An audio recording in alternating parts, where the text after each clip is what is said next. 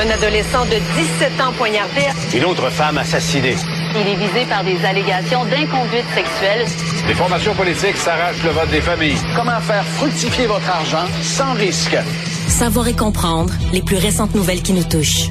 Tout savoir en 24 minutes. Avec Alexandre Morin-Villouellette et Mario Dumont. En manchette dans cet épisode de Identité de genre, le gouvernement Legault lance un appel au calme. Justin Trudeau lui invite l'Inde à s'engager avec le Canada au moment où les tensions entre les deux États s'intensifient. Pénurie de personnel, des gestionnaires doivent remplacer des gardiens de prison à leur poste. Et une découverte d'une vieille structure de bois qui pourrait être la plus ancienne de l'histoire. Elle aurait près de 500 000 ans. Tout savoir en 24 minutes. Tout savoir en 24 minutes. Bienvenue à Tout savoir en, tout, en 24 minutes. Mon Dieu, bienvenue, Mario. Bonjour. Bonjour. Nouvelle ce matin, euh, François Legault qui a tenu à réagir euh, à tous les événements d'hier, hein, les manifestations qui ont secoué un peu euh, partout le pays par rapport à l'identité de genre. Manifestations et contre-manifestations, des deux côtés revendiquant le bien-être des enfants, mais pour des raisons complètement différentes. Et François Legault qui a tenu quand même là, à s'adresser à la population en disant qu'il comprenait d'un côté les inquiétudes de certains parents, certains citoyens qui sont inquiets par rapport à tout ce qui peut être enseigné autour de l'identité de genre dans les écoles, mais d'un autre côté, évidemment, demander un appel au calme. On a aussi vu la ministre, euh, la ministre Martine Biron réagir, elle aussi, un peu par après. On peut écouter un petit extrait de François Legault là-dessus. Je fais un appel au calme des deux côtés. Euh, D'un côté, on a un devoir comme société euh, de protéger euh, des gens qui sont euh, dans les minorités. Et de l'autre côté, ben, je peux comprendre des parents qui sont inquiets, des citoyens qui sont inquiets. Euh, donc, euh, faut euh, être capable de faire ce débat-là sans s'insulter, sans euh, partisanerie. Donc, je fais un appel au calme. Ouais, appel au calme qui était nécessaire quand même après les quelques débordements qu'on a vus. Puis comme c'est coutume, Mario, après les événements d'hier, Aujourd'hui, sur les réseaux sociaux, on a revu et revu encore d'autres vidéos, d'autres extraits de ce qui se passait pendant les manifestations, puis c'était pas nécessairement beau à voir. Là. Des enfants, par exemple, qui se font demander de piétiner des drapeaux de la fierté LGBTQ+, des gens qui s'engueulent, d'autres enfants qui tiennent des pancartes. Mais, mais ça, juste ça, là.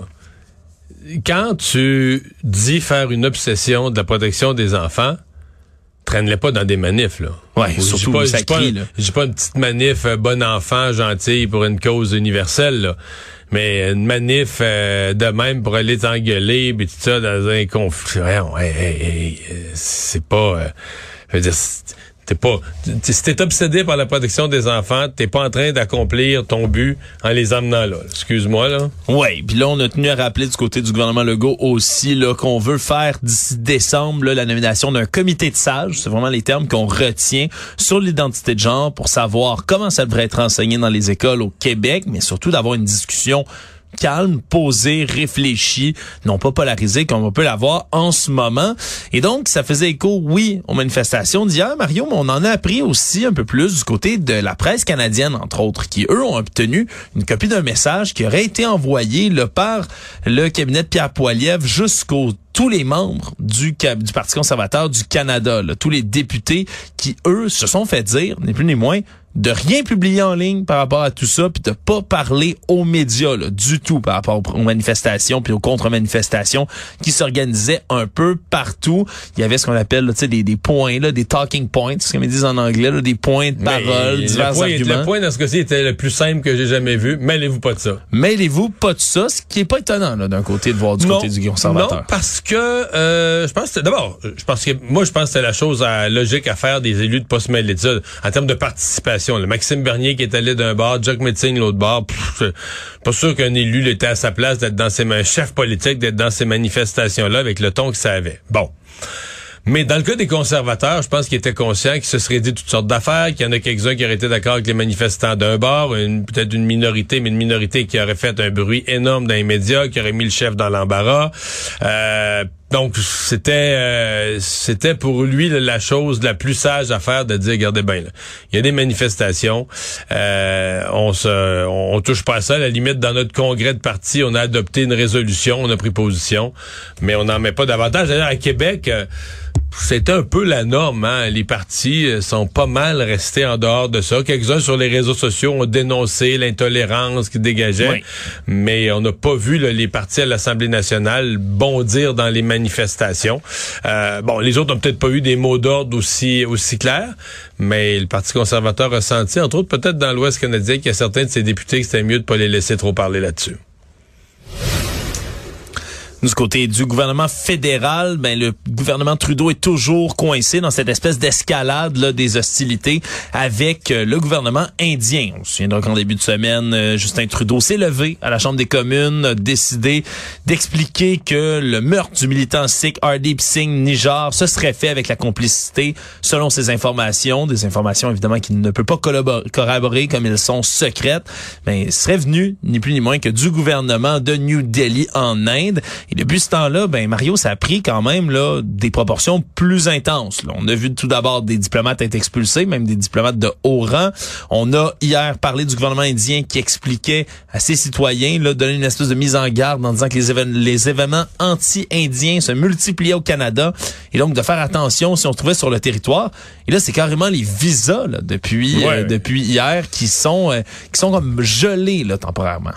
Je me demande sincèrement si le gouvernement Trudeau, je devrais dire M. Trudeau et son entourage, ont mesuré pleinement, pleinement et sagement l'ensemble des retombées. Parce que moi, je le dis, je l'ai dit publiquement, je le redis. J'ai un doute sur le fait que c'était la bonne stratégie. Oui, c'était la bonne stratégie gouvernementale que de dénoncer ça. Tu peux pas te taire devant un acte comme ça. Mais est-ce que c'était Justin Trudeau lui-même? Est-ce que c'était au premier ministre d'aller porter ça, lui, le, puis devant le Parlement? Bon. Maintenant, OK, il l'a fait, il l'a fait. Mais est-ce qu'ils avaient, je pose une question niaiseuse, est-ce que vraiment au ministère des Affaires étrangères, on avait demandé, M. Trudeau avait là, un document d'analyse de dire, OK, voici l'Inde, voici les sensibilités en Inde, voici ce que l'ambassadeur canadien en Inde nous donne comme, euh, comme avertissement si vous faites ça. Est-ce qu'on a fait une analyse diplomatique complète et sérieuse? En d'autres termes, avant de pousser sur le premier domino, est-ce qu'on a gardé comme est-ce qu'on a regardé comme il faut la rangée de dominos qui vont tu comprends? Oui. Elle va jusqu'où là? Puis euh, qu'est-ce qu'on qu'est-ce qu'on renverse là, tu sais?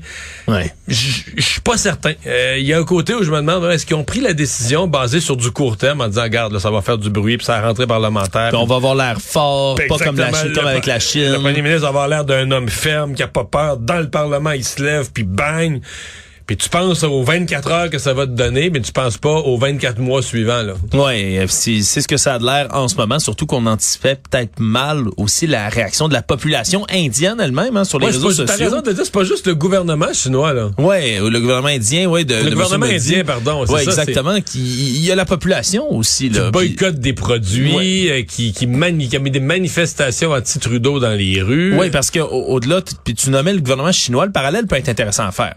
le gouvernement gouvernement chinois, c'est un gouvernement beaucoup plus autoritaire, par exemple, que celui de l'Inde. On a des libertés citoyennes qui sont beaucoup plus grandes en Inde aussi, des accès, par exemple, à des sites Internet, puis ben, l'Internet qui est complètement illimité d'un côté en Inde les gens réagissent sur les réseaux sociaux, Mario. Puis c'est peut-être ça qu'on anticipait mal, à quel point la population indienne, mais eux, allaient se tenir derrière leur gouvernement. Parce que les Sikhs sont juste 2% de la population d'Inde, mais leur mouvement séparatiste, le fait qu'il y a eu des actes terroristes dans les années 80, euh, ce que ça a laissé comme trace, c'est émotif là. C'est émotif c'est sensible dans l'ensemble de l'Inde. Et donc quand l'Inde se fait les gens en Inde se font dire que le Canada est un pays qui abrite des parce que c'est ce dont ils nous accusent d'abriter des terroristes oui ni plus ni moins. La, personne l'homme qui a été abattu le Hardeep Singh Nijar le considérait eux comme un terroriste il était sur leur liste officielle des personnes recherchées terroristes mais il n'est pas le seul là. il y en a plein qui sont au Canada et en Inde sont sur des listes recherchées pour des actes terroristes. Oui mais là ce qui fait que la population ben sur le web appelle au boycott de certains produits canadiens, Mario, euh, le sirop d'érable, le gin, par exemple, mais aussi des marques, euh, disons, notoires du Canada. Tim Hortons, McCain, qui se font en ce moment boycotter. Ça peut sembler étrange, Tim Hortons, mais il y a trois franchises qui ont ouvert dans la dernière année à New Delhi, entre autres, de Tim Hortons.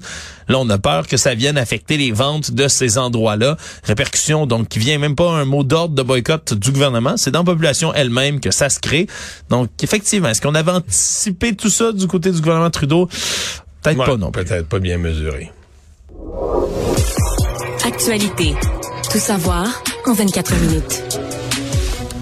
C'est aujourd'hui que le rapport du protecteur du citoyen du Québec est tombé avec toutes sortes de nouvelles révélations, certaines qui concernent la SAC, certaines qui concernent, entre autres, ben, ce qui se passe à la Sûreté du Québec. Nous aurons d'ailleurs l'occasion de nous entretenir un peu plus tard dans l'épisode avec le protecteur en question, mais c'est dans les prisons que ça surprend beaucoup aujourd'hui, Mario, alors qu'on révèle qu'il y a des gestionnaires, donc des gens qui font habituellement plus de la paperasse ou des, des emplois de bureau, qui ont dû remplacer des agents correctionnels eux-mêmes, donc des de prison parce qu'il y avait une pénurie de main-d'œuvre trop importante dans ce domaine-là. Il semble-t-il que c'est pas une pratique qui est isolée, c'est plutôt complètement fréquent dans plusieurs établissements de détention du Québec. Là. Ils ont les qualifications quand même pour le faire, rassurons-nous. Quelqu'un qui est gestionnaire dans un centre comme ça a des compétences pour être capable de surveiller comme ça des détenus. Mais il y a quand même une espèce d'image qui est assez frappante là, dans celle-là, de savoir qu'on a bien sûr, par exemple, les 3023 postes réguliers d'agents correctionnels, 12,6% sont vacants, 10,8% eux sont en absence prolongée. Là. Tout ça, c'est des chiffres du 31 un quart, un quart des postes sont pas comblés. Il y a personne qui est dedans. Les vacants vacants et les absences prolongées, ça fait 25% Exactement. Un quart. Oui, donc on est quand même dans une dans une proportion qui est assez sévère, merci. Puis les impacts directement, là, on peut se dire oui, c'est dangereux pour les agents correctionnels, puis ils font le point souvent dans les médias là, en disant qu'il y a de plus en plus de livraisons de drogue, d'armes, de téléphones cellulaires, que c'est difficile. Mais au-delà de ça, il y a aussi des impacts qui sont faits sur les détenus eux-mêmes. On parle entre autres ben, de d'annulation de visites qu'ils devaient recevoir, de périodes d'isolement prolongées, d'annulation de sorties, par exemple, dans la cour extérieure. Il y a l'exemple d'un détenu, par exemple, qui a été placé là, en réclusion 23 heures sur 24 parce que on voulait pas qu'il se suicide, là, une espèce de prévention suicidaire. Mais lui expliquait que c'était déjà ça qui lui donnait des envies suicidaires, c'était d'être isolé. On l'aurait isolé. Ça donne toutes sortes de situations comme ça qui sont très difficiles et qui ben, démontre, encore une fois, pénurie de main-d'œuvre, c'est pas réglé, puis dans certains domaines, ça frappe, là. Ouais. Oui, mais disons que ça, ça frappe l'imaginaire de voir que les gestionnaires, les, les comme on dit, les boss là, qui enfilent l'uniforme et deviennent gardiens de prison euh, pour certaines journées. Euh, mais c'est un gros rapport, j'ai trouvé, du protecteur du citoyen, touche plusieurs euh, sujets sensibles. Le gouvernement ne l'aimera pas sur le sujet de la SAC, notamment. Là, hein? Oui. La SAC, qui était, on dit, il y avait eu des avertissements. Le protecteur du citoyen dit lui-même qu'il avait averti la SAC qu'il y avait un danger en, en, fermant, en faisant la transmission, la, la, la transformation informatique, il y avait un danger de rupture de service aux citoyens. Oui, il y avait, il y a des dossiers des fois là où on, on peut se dire, ok, finalement avec toutes les circonstances, quand on a tous les éléments, le gouvernement a fait une erreur, mais il y avait des circonstances atténuantes. On dirait que dans le dossier de la SAC, Mario, du puis du transfert de données puis des bugs que ça crée, on dirait que plus on en apprend, pire c'est. Ouais, c'est ça exactement plus on en apprend, plus on se dit ouais, mais c'était pas bien ben, euh, c'était pas bien ben excusable. Ouais, puis pendant ce temps-là, ben le ministre Éric Kerr, Mario, il, il est pas pas très présent en ce moment sur sur la scène non plus, réagit pas très fort à toutes ces euh, à toutes pense, ces révélations. Je pense pas qu'il a aimé le rapport du protecteur du citoyen. on est encore à l'étape d'étudier tous les impacts de la COVID longue. Oui, on vous casse encore les oreilles avec la COVID, mais c'est parce qu'il y a des, euh, des impacts qui se font sentir à l'aube de l'automne où on prévoit quand même un retour en force et de ce virus respiratoire-là et des deux autres, la grippe, le virus syncytial également.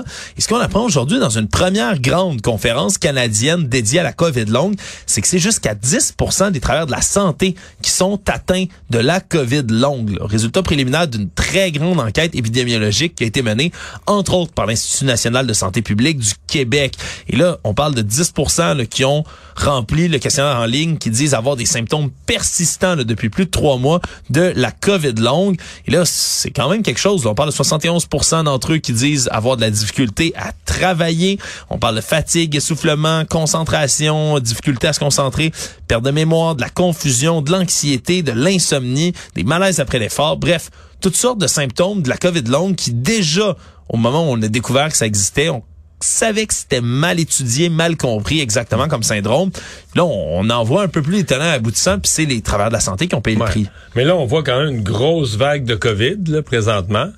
Euh, j'ai hâte de voir ce qu'il va y avoir euh, parce que là on dit bon les gens sont pas ben il y en a quand même des hôpitaux mais en gros les gens en santé euh, pas trop fragiles sont sont malades deux, trois jours, euh, quatre, trois, quatre jours. Il y en a qui filent vraiment pas là, pendant une période, mais bon, ils reprennent leurs activités normales. Mais est-ce qu'il est-ce qu'on va revoir là, des nouvelles générations de COVID longue? Ça, c'est une question. Est-ce que c'est euh, c'est le nouveau variant avec des gens.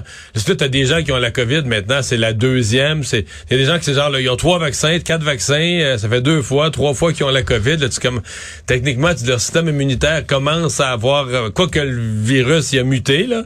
Oui. Mais, mais tu, tu vois, Mario, c'est une autre observation de l'équipe de l'INSPQ, entre autres, là-dessus, c'est que les réinfections sont associées là, à un risque accru de COVID-19 longue, tout comme les symptômes plus graves. Là. Si vous êtes beaucoup plus malade, vous avez plus de chances par, par exemple, de d'avoir la COVID longue, d'avoir des symptômes de la COVID longue, tout comme le fait de se faire réinfecter. Donc, il y a personne qui est à l'abri vraiment de tout ça. Puis, selon les gens qui ont la COVID longue ou qui ont les effets de la COVID longue, ça n'a pas l'air drôle du tout là, d'avoir ce genre de symptômes-là. C'est quelque chose, du genre d'affaire qui pourrit la vie sur un moyen temps.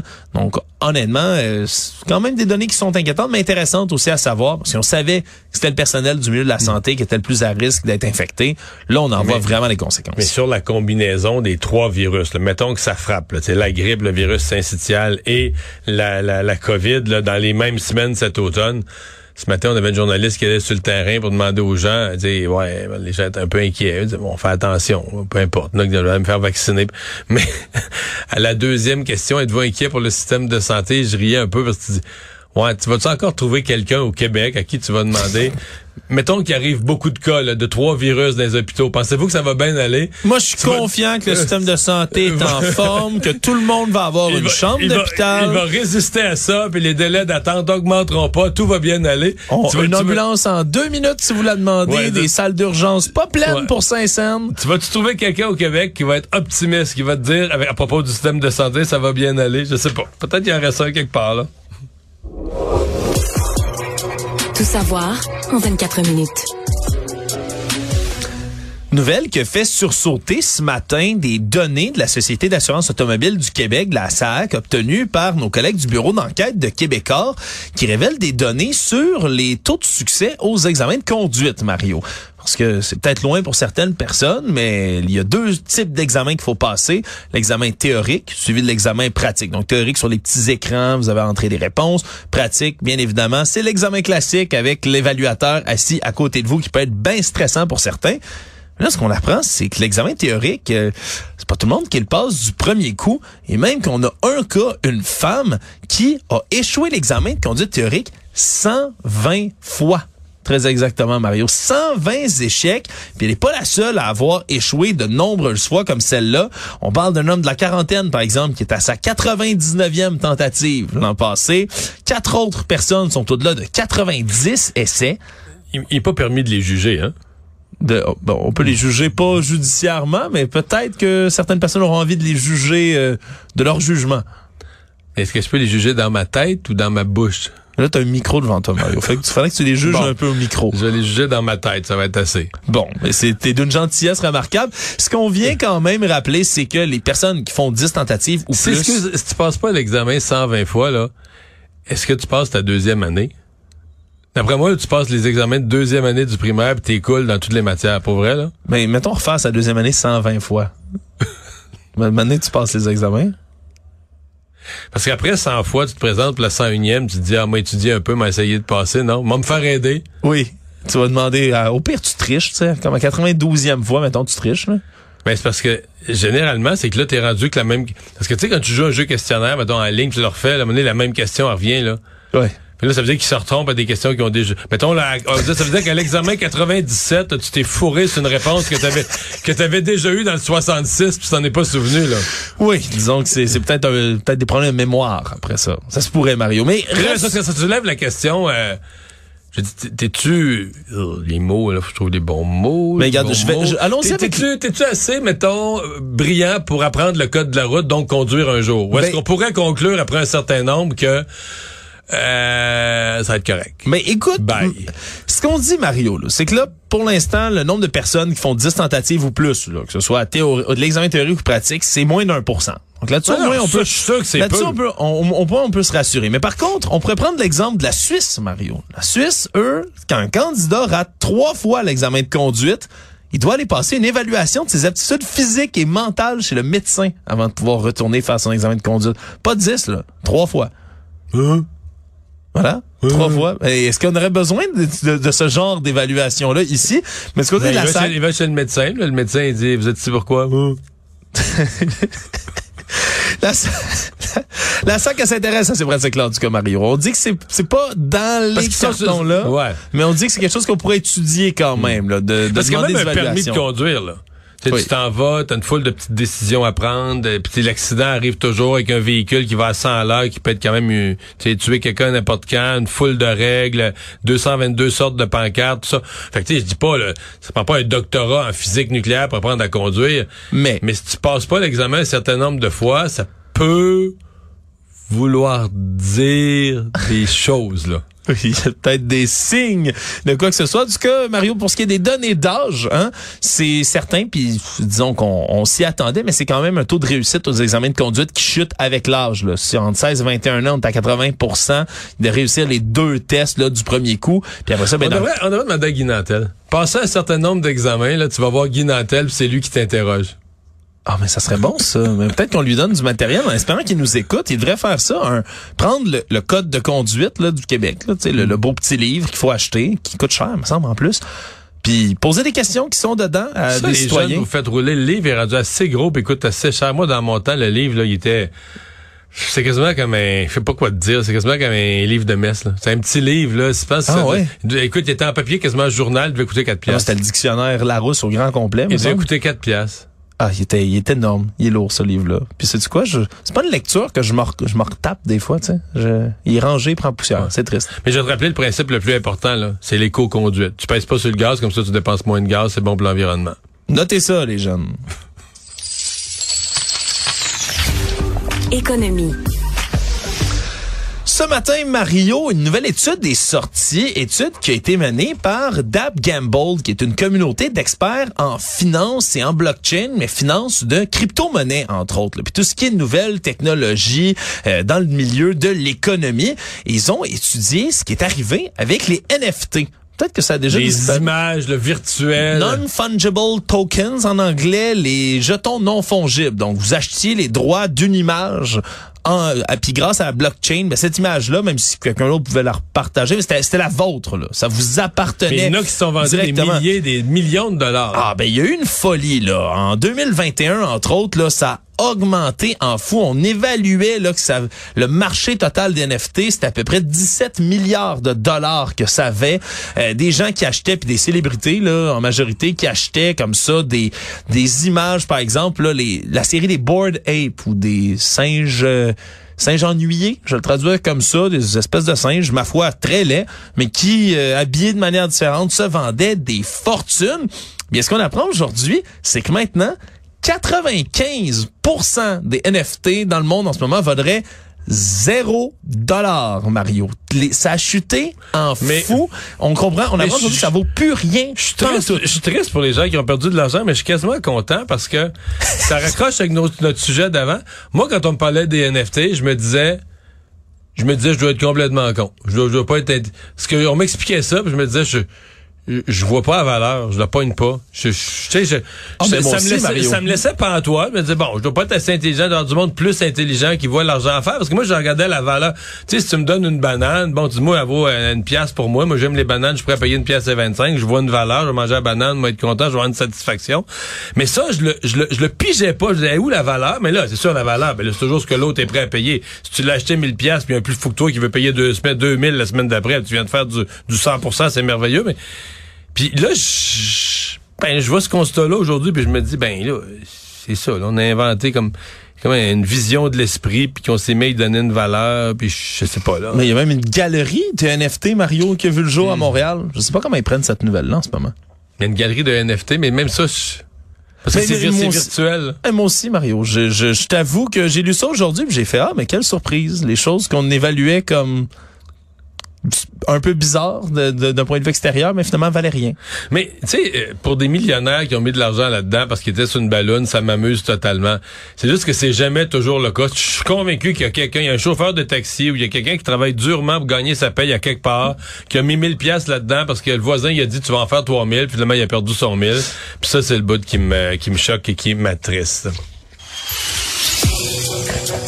Le monde. En terminant rapidement, Mario, toi qui aimes l'archéologie, je le sais autant que moi, on a découvert la plus vieille structure, ce qui serait la plus vieille structure de l'histoire humaine construite en bois. 476 000 ans pour des espèces de, une espèce de plateforme près d'un point d'eau qui aurait été trouvé en Zambie en ce moment. L'autre structure en bois la plus vieille qu'on avait avant, ça avait seulement 9 000 ans qu'on avait retrouvé parce que ça se décompose rapidement. Là, c'était dans des sédiments avec une quantité d'eau qui est restée au travers des années qui fait qu'on a maintenu ça en place. Pas de putréfaction. Pas de putréfaction. Le bois, c'est comme, tu sais, semi-fossilisé, mais il est là. C'est vraiment une structure qui a été construite par des gens. Puis ce qui est intéressant, c'est que si on monte aussi loin que ça dans l'histoire, ben c'est pas Homo sapiens qui a pu construire ça, parce qu'on l'Homo sapiens ne remonte pas aussi loin que ça. Ce serait donc une autre, un chaînon, si on veut, un autre chaînon de l'espèce humaine qui aurait construit une structure en bois comme ça, ce qui vient déconstruire aussi certains mythes qu'on avait, comme quoi ben, les autres ancêtres avant étaient pas assez intelligents, pas assez créatifs pour créer des structures puis créer des bâtiments ça vient faire démentir toutes ces théories-là. C'est évident que celui qui a construit cette structure-là aurait passé son examen de conduite avant, avant la centième fois. Résumer l'actualité en 24 minutes, c'est mission accomplie.